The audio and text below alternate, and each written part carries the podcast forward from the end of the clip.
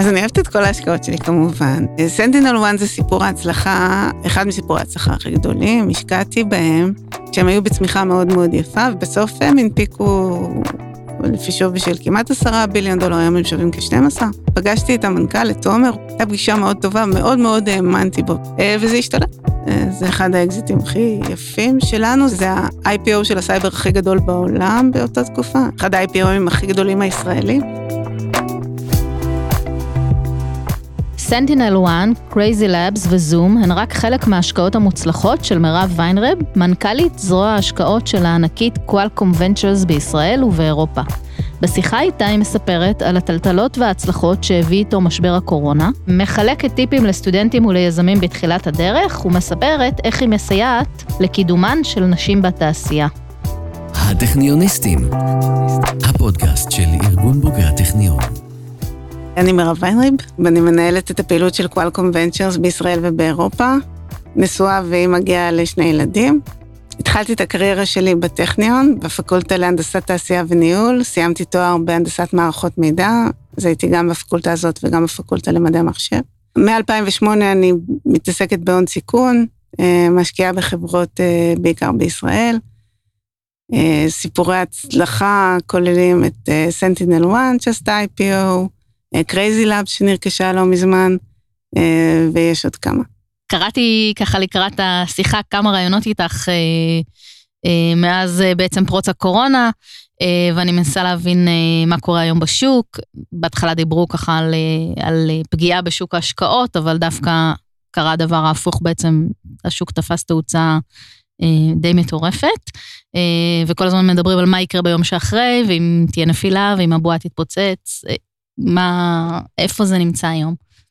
אז היום אנחנו, תקופה מאוד מעניינת, כמובן שאי אפשר לדעת. אה, באמת בתחילת אה, משבר הקורונה, בגלל שזה היה משבר עולמי שאף אחד לא הכיר ואף אחד לא חזה, אה, אז אנחנו, שוק ההשקעות כהרגלו, הייתי אומרת, נעצר שנייה, נתן ברקס, אמר, אוקיי, בואו נתארגן, בואו בוא נראה מה קורה ומה קורה מבחינת השקעות חדשות, מבחינת כל השוק באופן כללי. אה, מה שקרה, אני חושבת שדי הפתיע את כולם, מה שקרה שבעצם שילוב של כמה גורמים, מצד אחד, הקורונה הייתה עדיין, שוק הטכנולוגיה התפתח ובאלמנטים מסוימים אפילו התפתח יותר ממה, יותר מהקצב הרגיל שלו, אנשים עברו לאונליין בכל מיני מקומות, אמנם שווקים שלמים כמו תיירות ומלונאות אה, נעצרו, אבל מצד שני נוצרו עסקים שלמים חדשים. אה, דוגמה אחת שזה השקעה של קואלקום ונצ'רס, חברה כמו זום, הייתה מוצלחת לפני, אבל זום אה, קיבלה בוסט מאוד רציני, וראו את זה גם במחיר המניה הונפקה, אה, שבעצם כל התקשורת עברה לתקשורת של זום ווידאו, אה, אבל יש המון דוגמאות כאלה, ולכן אה, כמה דברים קרו במקביל. לפני המשבר היו, היה הרבה כסף בשוק, הריבית הייתה נמוכה, ולכן אה, כל מיני משקיעים חיפשו אפיקים גם בשוק הטכנולוגיה. אה, תוך כדי משבר הקורונה, בעצם הטכנולוגיה קיבלה אה, בוסט מה, מהמון בחינות. מקביל היה הרבה מאוד כסף בשוק, והשילוב יצר אה, שנה, שנה וחצי של השקעות מאוד מאוד גבוהות, אה, שגרם גם לשווי שוק, ולואציות מאוד גבוהות. אה, וגם השוק הציבורי היה מאוד גבוה, וכך, ובדרך כלל יש אה, השפעה על השוק הפרטי, וגם השוק הפרטי היה מאוד מאוד גבוה. Uh, עכשיו השוק הציבורי קצת uh, מתנדנד, יש ups ודאונס בכמה חודשים האחרונים. Uh, אי אפשר להגיד שהוא התרסק, אבל בהחלט ירד. ובשוק שלנו אנחנו מחכים לראות מה יקרה. עדיין יש הרבה מאוד כסף, קרנות גיסו הרבה מאוד כסף. Uh, עדיין יש גופי השקעות שנכנסו ועוד לא הודיעו שהם יוצאים, אבל יש איזושהי בוא נעצור ונראה. שמעתי על כמה קרנות גלובליות שאומרות, טוב, בואו נעצור לגמרי ונראה. בקרנות אחרות, גם אצלנו אנחנו מסתכלים בעין יותר בוחנת ומצדיקים את הוולואציות היום קצת יותר בחומרה מאשר שהצדקנו לפני חצי שנה שלא הייתה ברירה אלא להשקיע בוולואציות מאוד מאוד עשירות. אה, וקצת יהיה to be seen, אני חושבת, ש... אני חושבת, אני חושבת שאני בעיקר מקווה שלא תהיה התרסקות של 2008 של 2000, אלא תהיה איזושהי האטה, אה, איזושהי התיישרות, כי סך הכל החברות שגייסו הרבה כסף עדיין יש להם כסף, אז זה לא שהם יתרסקו ביום אחד, זה, זה חברות אמיתיות עם ביזנס uh, מודל אמיתי, זה לא למשל בועת הדוט קום שהתבססה על uh, על אייבלפס וכולי. אז, אז, אז יש עדיין כסף גם אצל החברות, גם אצל הקרנות, יש התחייבות של משקיעים. אז אני, אני מקווה שתהיה האטה, שייכנס טיפה פחות כסף לשוק, אולי כמה גופים שנכנסו וחשבו שהשקעות הון סיכון הם לגמרי ללא סיכון יבינו ואולי קצת ייקחו צעד אחורה. אה, עדיין החברות יהיו well funded, על הקרנות יהיה הרבה כסף, אז אני מקווה שתהיה איזושהי התיישרות. It's yet to be seen, אף פעם אי אפשר לדעת. לא יודעים מה יהיה. אז תוכלי ככה למקד אותנו בתחומי ההשקעה המובילים של הקרן שאת מנהלת היום? אז Qualcomm אה, Ventures זה הקרן של Qualcomm, אנחנו משקיעים מה שנקרא off the balance ואנחנו משקיעים בתחומים שקרובים ל Qualcomm. היום זה אה, בעיקר סביב אה, IoT, אינטרנט של הדברים, ו industrial IoT, אה, כל התחום של automotive ורובוטיקה. אה, כל התחום של תקשורת, יש לנו קרן שמושקעת ב-5G ומשקיעה אה, גם ב infrastructure, גם בתשתיות של תקשורת, אבל גם ב, למשל אפליקציות שיהיו רלוונטיות לעולם ה-5G, שזה מאוד מעניין, כי זה משהו שמדברים עליו הרבה, עוד אין המון. אז דברים שאנחנו חושבים עליהם הרבה ומתעסקים איתם הרבה. בתוך זה יש תחום, למשל, שמתפתח, שהוא תחום של המציאות המדומה ומציאות רבודה, אז זה גם תחום שאנחנו משקיעים בו. אה, מעבר לזה, רוחבית, אנחנו מסתכלים על התחום של אה, AI, artificial intelligence, ושל סייבר, אה, כתחומים רוחביים שקואלקום כקרן צריכה להבין בה, אבל אין לנו התמקדות ספציפית. שמעתי לא מזמן את אה, דוב מורן מדבר על זה ש... שדווקא זה שיש לו רקע טכנולוגי, זה נותן לו יתרון אה, בתחום ההשקעות, שהוא שרוב האנשים בתחום הזה דווקא מגיעים מרקע פיננסי. רציתי לשאול אותך אה, איך את מתייחסת לזה. אה, שאלה מעניינת, כי כשמסתכלים על ה... סתם, אני מכירה את ה... אני משקיעת הון סיכון מ-2008. מכירה את התעשייה הזאת, בעיקר את האנשים מאוד מאוד טוב, זו תעשייה יחסית קטנה, מכירים היכרות מאוד טובה את האנשים. ואין איזה פרופיל אה, סטנדרטי של המשקיע הטוב. זאת אומרת, משקיעים טובים, מסתכלים על...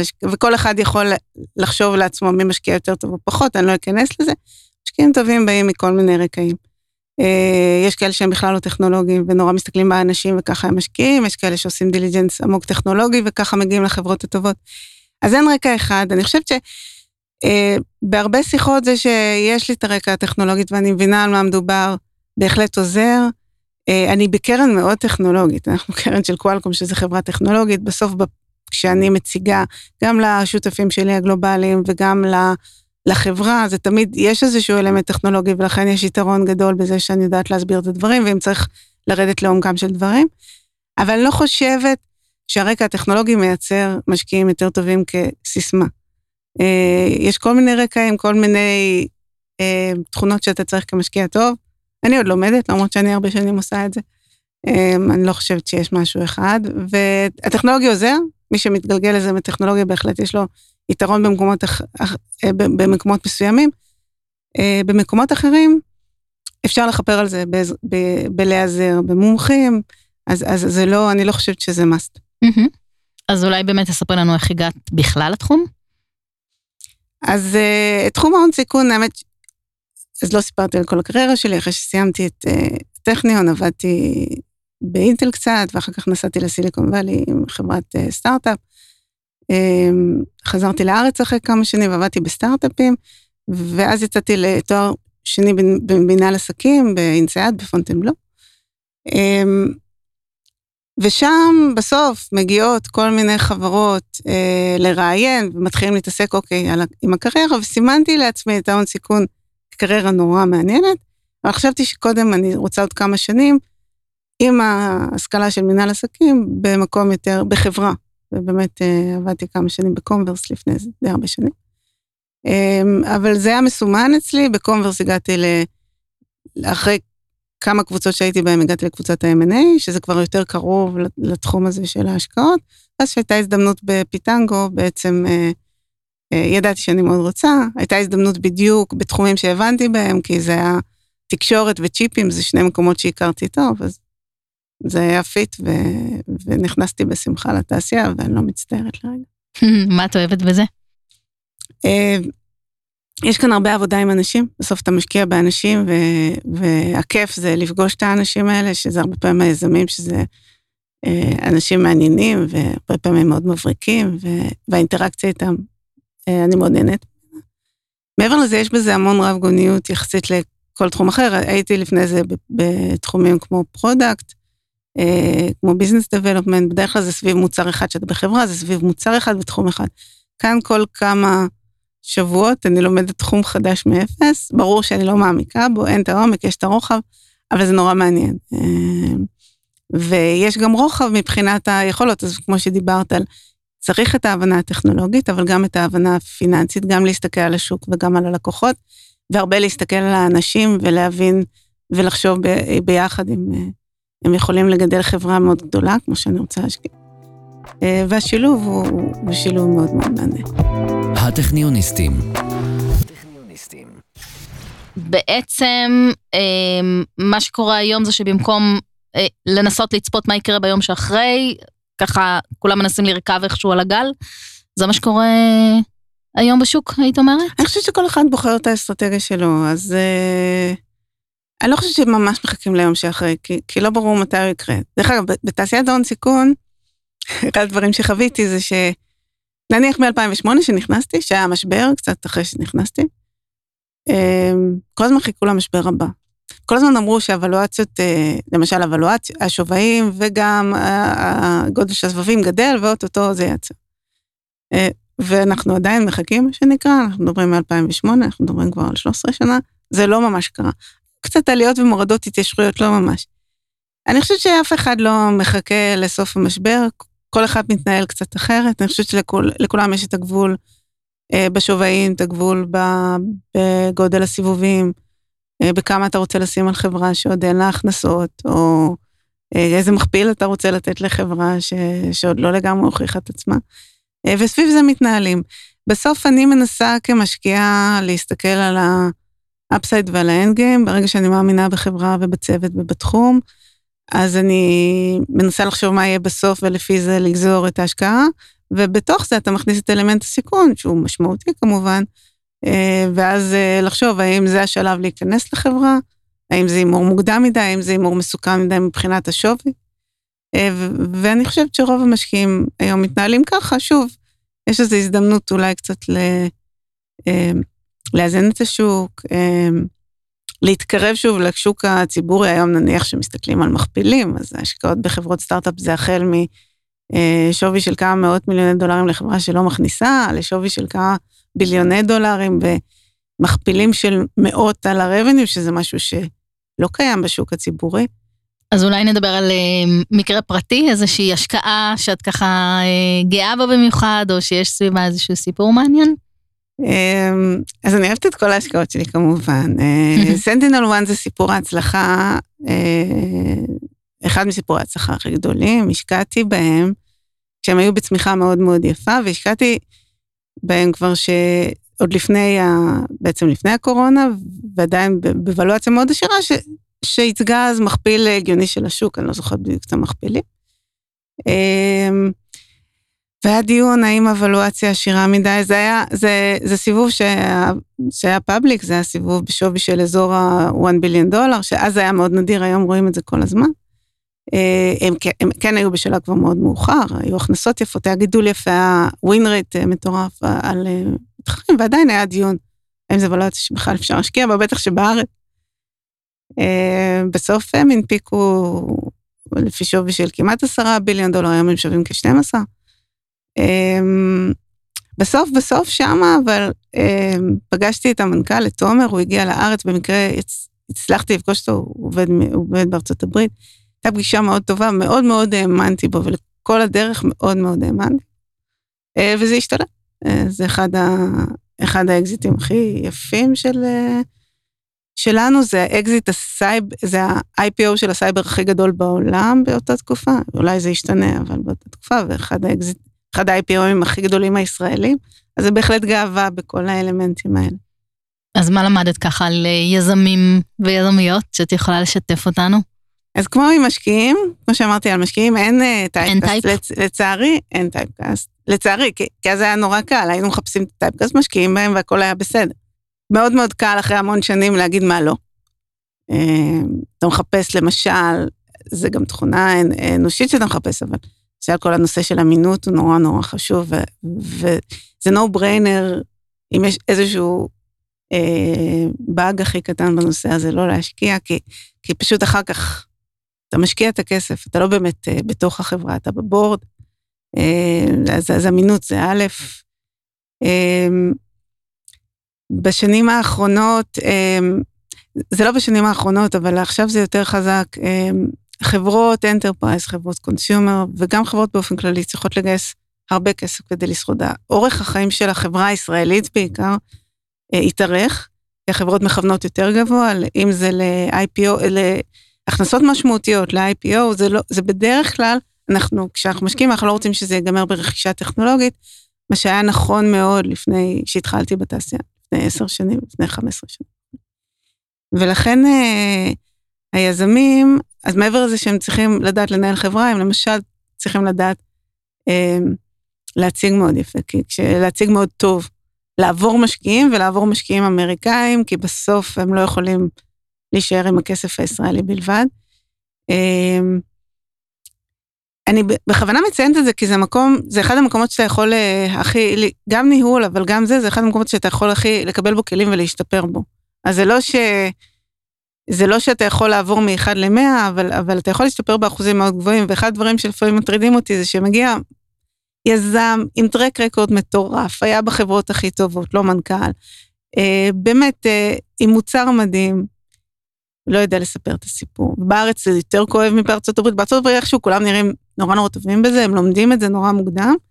בארץ אני חושבת שיש מקום נורא להשתפר. עכשיו, יבואו ויגידו לי, זה לא חשוב, יכולת גיוס הכסף בעולם שלי היא חשובה, ולכן כמה שזה כאילו פלקטי, זה מאוד מאוד חשוב, ולכן אני כן אה, מסתכלת גם על זה. זה לא האלמנט היחיד, ואני מכירה גם יזמים שלא היו מציגי על ועדיין גייסו הרבה כסף, בנו חברות מדהימות, אבל זה בהחלט חשוב.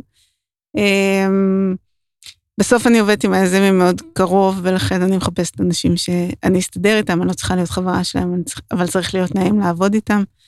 אמ, אנשים שיודעים להקשיב, שיודעים לקבל, אך גם להדוף אה, אה, את הפידבק, מה שקורה, בדרך כלל יש בורד, לכל אחד יש את הדעה שלו. היזם הטוב צריך לדעת לקבל, להקשיב, לסנן, להחליט מה הוא עושה. לא, לא קל, כי מסביבו הרבה פעמים יש אנשים מאוד מנוסים, עם דעות מאוד מאוד דעתניים. אה, אז זה יכול להיות ש... שחשוב לראות, ו- ו- ובאמת זה אחד הדברים דווקא בדיליג'נט, שבשיחות אני יכולה קצת להבין לפחות את התגובות, כמה הוא חוסם מול כמה הוא מקשיב, ואומר, וואלה, אני אחשוב על זה. לא חייב לקבל, בטח לא בדיליג'נס וגם לא, לא כבורד.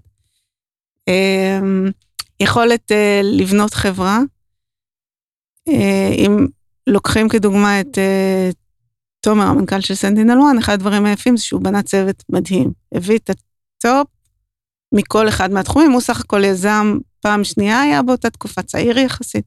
והוא ידע באמת אה, להביא את האנשים הכי הכי טובים, וכשהם לא היו מספיק טובים להחליף אותם. הרבה פעמים, יש יזמים שאין להם את זה, ומשום מה מביאים אנשים שלא יאיימו עליהם. זה לא טוב לאורך זמן. לאורך זמן חייב, חייב להיות מישהו שלא ירגיש מאוים ויביא את האנשים באמת הכי הכי טובים, uh, ולא יתפשר, כי זה מה שבונה חברות טובות. חושבת שמניתי את הדברים המרכזיים. עוד אחד מהדברים שמחפשים אצל יזמים זה הגמישות, בעיקר שמשקיעים מוקדם. אה, הרבה מהחברות התחילו ב-A וגמרו ב-Z. הם צריכים לדעת אה, לנתב את דרכם, להשתנות, לעשות פיבוטים, אה, לחשוב מאוד אסטרטגית ולחשוב, אוקיי, מה אני עושה כדי או לשנות את המוצר, או לשנות את אסטרטגיית ה-go to market, או לקחת את הטכנולוגיה למקום אחר. אה, לא להיות מקובע כל הזמן על אותו מקום ולנסות גם לדפוק על הדלת ולראות שהיא לא נפתחת ועדיין להמשיך. ואז צריך איזושהי גמישות מחשבתית שאני גם מחפשת אצלה. ובטח יש עוד איזה עשר תכונות שלא מניתי. סט אה, מורכב של כן, תכונות. כן, לגמרי. ואת חושבת שיש פה איזה משהו אה, ב-DNA הישראלי שהוא טוב בזה? זה ככה נושא שאנחנו מדברים עליו לא מעט.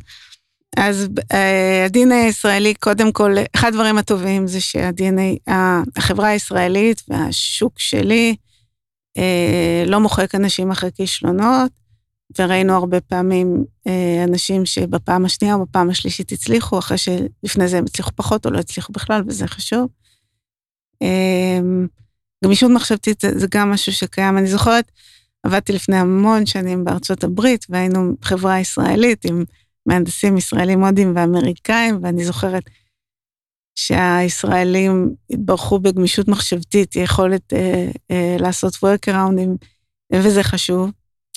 מעבר לזה, DNA ישראלי, אני לא, אה, הרבה יזמים מגיעים אה, עם ניסיון מהצבא שאין לו מקבילה, לדעתי, בניסיון שאותם מקבילים יצאו נניח בקריירה בקורפורט בארצות הברית. ניסיון מקצועי? אנשים שמגיעים מיחידות טכנולוגיה? מקצועי וניהולי, שניהם. Mm-hmm. אז טכנולוגיות, הטכנולוגיה, אפשר לדבר הרבה על הטכנולוגיות הצבאיות שעושות אה, אזרוח ומגיעות לסטארט-אפים הישראלים, וזה נהדר. יש לזה גם קשיים, אבל לא נדבר עליהם עכשיו. אבל הקטע של אה, שאתה בגיל 19 אה, כבר אה, מנהל צוות, ובגיל 20 כבר מנהל יחידה, או, או לא יודעת, אני לא שולדת, זה בהחלט משהו שמאוד מאוד מוסיף, ורואים את זה, רואים את זה. אז אם דיברנו קודם על, כיש... על הצלחה, סליחה, את יכולה לחלוק איתנו גם סיפור של כישלון? לא כל החברות שהשקעתי בהן הצליחו. הבעיה היא שאני לא, לא כל כך רוצה להזכיר חברה, כי יש שם אנשים מאחורי זה. אז איך, אבל איך מתמודדים עם זה? זה אולי כן אה, מעניין. אז אחרי כמה שנים אתה מבין שזה חלק מהמשחק. והיופי בארץ ובהשקעות שלנו זה שברוב המקרים יש שם, ואנחנו גם מאוד מאוד מחפשים את זה, יש שם, בדרך כלל יש סביב החברה גם טכנולוגיה עמוקה, ואז אם, גם אם לא מצליחים לעשות איזה אקזיט מרשים, אז, אז אה, יש הרבה חברות גלובליות שישמחו לאמץ את החברה, ואז הם מייצרים, אה, לא אקזיט, אבל סוג של מכירה שהחברה לא נסגרת, העובדים ממשיכים אה, אה, להתפרנס, היזמים לפעמים מקבלים משהו, וזה נורא חשוב, וזה מה שאנחנו עובדים עליו הרבה כשהחברה אה, פחות מצליחה, ובהחלט משקיעים בזה הרבה זמן. הרבה יותר מהזמן מושקע בחברות שפחות מצליחות. מאלה שמצליחות. אה, וזה חלק מהמשחק, וכשצריך גם אה, סוגרים וממשיכים אה, הלאה. אז לומדים להתמודד עם זה תמיד נורא קשה. לי זה אחד הדברים הכי קשים. גם ברמת הכישלון האישי שלא זיהיתי, אבל גם ברמת, ה... גם ברמת החברה, שזה היה חברה חיה שביום אחד צריך לסגור אותה. זה מאוד מאוד מבאס. הטכניוניסטים. בואי נדבר על ייצוג נשים והנוכחות של נשים בעולם היזמות, בעולם העסקים בכלל. קראתי בכלכליסט שיש גידול אה, מאוד גדול במספר המועסקים בהייטק, אה, אבל למרבה הצער דווקא שיעור הנשים בקרב המועסקים אה, ירד. הם מייחסים את זה לקורונה, אולי יש סיבות אחרות. רציתי לשאול, לשאול אותך על זה. אז יש שני, שני אזורים שאני יותר מתעסקת איתם, אז אני אדבר עליהם. אחד זה נושא היזמות הנשית. אה, לפני חמש שנים הקמתי אה, תוכנית למנטורשיפ וליווי של יזמות נשים. כשהתחלתי את דרכי, אה, וגם עד לפני חמש-שש שנים, על כל 100 סטארט-אפים שפגשתי הייתה אולי אישה יזמת מנכ"לית אחת. זאת אומרת, היו יזמ, יזמות בתוך הצוות, אבל המובילה, זה היה אחד להרבה מאוד. וגם לפני חמש שנים אה, שהקמתי את התוכנית יחד עם אה, סיוון שותפתי, ואחר כך הצטרפה גם מירית כאן. אה, באמת לא היו כמעט, יז... לא, היית, לא, היה, לא הייתה יזמות נשית בכלל. אה, העולם מאוד מאוד השתנה. דרך התוכנית שלי אני נורא רואה את זה. בתוכנית הראשונה בקושי מצאנו סטארט-אפים אה, בניהול נשי שחשבנו שהם מתאימים. אנחנו חיפשנו רק סטארט-אפים ש... שמתאימים לעולם ה-VC, שאנחנו יכולות לתר... להביא להם ערך, אה, לקדם אותם לשלב הבא, ובמחזור ראשון היה מאוד מאוד קשה למצוא את הסטארט-אפים. אה, מאז עברו חמישה מחזורים, יש לנו הרבה סיפורי הצלחה, עינת מ Papaya Global, וענת מנקסייט, וחבר... ויעל מ Zeekit, שלדעתי גם כן, בוגרת טכניון. יעל כן. ויזל, אני חושבת שהיא גם כן, בוגרת כן, טכניון. כן. שפרצו את זה, הקימו חברות, או עשו אקזיטים, או גידלו חברות ל unicorn. רואים הרבה יותר יזמות היום. אמ, אבל זה עדיין באחוזים נורא נורא מועטים. ובאמת התוכנית האחרונה שאנחנו פותחים בקרוב, זו תוכנית שמיועדת לכ... ליזמות קצת יותר מתקדמות שכבר גייסו סבב A, אמ, ומתכוננות לגיוס הבא. מה שנחמד מאוד שם זה כשהקמנו את הסוכנית חשבנו כמה נמצא כאלה, ויש הרבה, יש הרבה, המון אה, חברות טובות של יזמות, שכבר מתכוננות לסבבים הבאים, וזה נפלא לראות את זה. לא תמיד הן מגיעות אליי, הרבה פעמים זה לא טכנולוגי ולא בתחומים שאני משקיעה בהם, וזה פשוט כיף לראות את זה. אמ, אבל עדיין יש לאן להתקדם, אבל אני מרגישה שאנחנו בהתקדמות, שהעולם אה, מתקדם, שנשים יותר הולכות ליזמות ממה שהן הלכו פעם. אמ, בעולם העבודה אני פחות מכירה את המספרים, ברור לי שבתפקידים הטכנולוגיים אה, יש הרבה פחות נשים, עדיין, בטח רואים את זה גם בפקולטות, גם כשאני למדתי ראו את זה בפקולטות. אה, ויש לזה מגוון גורמים, החל מהחינוך בגיל צעיר, דרך אה, הסללה, ודרך גם, אני חושבת, נטיות שונות. שאו שנובעו מחינוך, אבל יכול להיות שגם נובעות מאיזשהו מבנה אישיות שונה וכולי.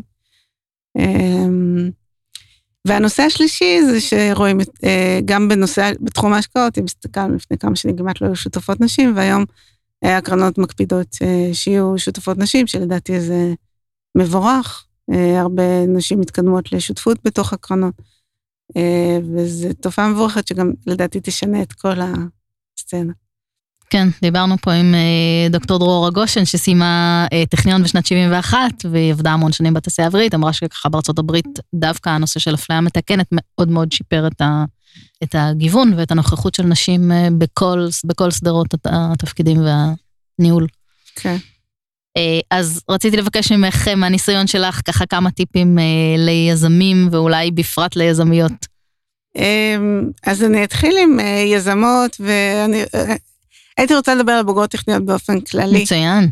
Um, כבר הסגרתי, סיימתי את הטכניון די מזמן, וכשסיימתי וגם איך שגדלתי, um, לא הרגשתי שונה, הרגשתי, הייתי במיעוט, נניח, החל ממגמה ריאלית, דרך חלק מהקורסים בטכניון, ודרך הקריירה. Uh, אני זוכרת אותי יושבת בחדר, אני זוכרת ספציפית שהייתי די בתחילת הקריירה, בקומברס, ונוסעת לסיילס מיטינג, יושבת בחדר מלא גברים, הייתי, אני חושבת היינו שתי נשים. אמ, אבל, אבל כש... אבל עד לא מזמן זה לא, לא דובר על זה כל כך הרבה. לא דובר על אפליה מתקנת, ואני, אולי בתמימותי, אבל אני מדברת עם הרבה נשים מהדור שלי, לא הרגשתי שונה, לא הרגשתי אחרת, בטח לא הרגשתי פחות טובה, אה, הרגשתי לגמרי שווה. אה, ואני חושבת שזה אחד הדברים שמאוד עזר לי בקריירה. זאת אומרת, לא להסתכל על זה כעל מכשול, לא להסתכל על זה של... יש, זה לא, זה לא שזה, שאין את זה. אפשר לדבר שעות על זה שזה קיים, ויש מקומות שעדיין יש בהם אפליה והסתכלות אחרת על נשים, אבל כשאתה, כשאת מסתכלת על זה כעל מכשול, זה, זה לא עוזר לדעתי, והרבה נשים שדיברתי איתם שהגיעו מאוד מאוד רחוק, לא הסתכלו על זה בכלל. יכול להיות שמתמימות, אה, היום זה, זה נושא שהוא נורא נורא במודעות, אבל אני לא בהכרח חושבת שזה עוזר כל הזמן להסתכל על זה ולהגיד, אוקיי, אני אישה אז, אז לא ייתנו לי. אמ, אז זה טיפ לבוגרות באופן כללי, ביזמות ספציפית. אני חושבת שיזמות היום מקבלות הזדמנות אה, שווה. שוב, תמיד יהיו את הסיפורים של המשקיעים ששאלו את השאלות לא במקום. אה, ושיסתכלו עלייך אחרת, ושאולי דיברו ל... אני תמיד שומעת, דיברו לקו-פאונדר כי הוא גבר וכל מיני דברים כאלה. זה, זה קורה, זה ימשיך לקרות, אין מה לעשות, בסוף אנחנו שונות, אנחנו נראות אחרת, נשמעות אחרת. אמ, אבל יש היום המון משקיעים ש, אה, ש, שמצליחים לראות, ש, שרואים מעבר לזה, שמשקיעים בנשים. אה, יש היום המון נשים שגייסו, אז אני מרגישה ש, שאנחנו כבר מעבר לזה מספיק כדי שזה לא יהווה מכשול. אה, וזה אולי מסר ליזמות, מי שיש לה רעיון ורוצה ללכת במסלול הזה, שלא תסתכל על זה שהיא אישה ותסתכל על זה כמכשול בדרך. יזמים ויזמות באופן כללי, אז דיברתי קצת על ההכנה, על הפיץ', שזה משהו שפחות מסתכלים עליו בארץ ונורא מסתכלים עליו בגיאוגרפיות אחרות. ה-45 דקות האלה, אני קוראת לזה, אפשר לקרוא לזה הדייט הראשון, יש לך 45 דקות עד שעה, בזום זה הפך ל-45 דקות, כי, אתה, כי, כי הורדנו את הזמן כדי שיהיה לנו זמן בין הזומים. אה, לתת את הסיפור, כל מילה משמעותית, צריך לדעת לספר סיפור. יש מלא אנשים שיכולים לעזור לכם, אתם לא עושים את זה טוב, תלכו, תתייעצו, תשפרו את זה. זה אחד, שתיים, אה, שותפות, שותפות ביזמות זה...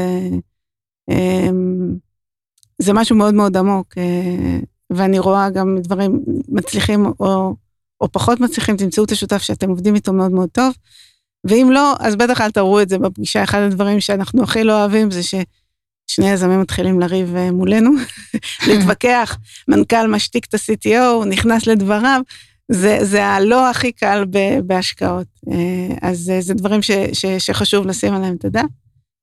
אני אסתפק בזה. ועכשיו, השראה טכניונית. את יעל ויזל אני מכירה מהתוכנית שלנו, והאמת היא שאני מכירה עוד מקודם, שהיא רק התחילה. אה, אה, ואני בוחרת בה כי היא באמת פורצת דרך. בסופו של דבר, כשהיא הייתה יזמת, היו נורא מעט יזמות. היא הקימה חברה בתחום ה fashion, מבוססת על טכנולוגיה מאוד עמוקה מתחומים אחרים, אבל בסוף זה בתחום האופנה.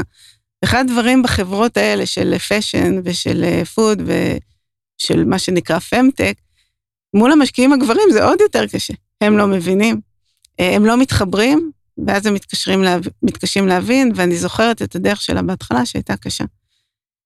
אז בחרתי בה כי היא עשתה דרך מדהימה, והאאוטקאם היה מדהים, ובדרך היה מאוד, אני יודעת שהיה אה, קשה, אני, היא, ואחת היזמות הכי מרשימות שפגשתי.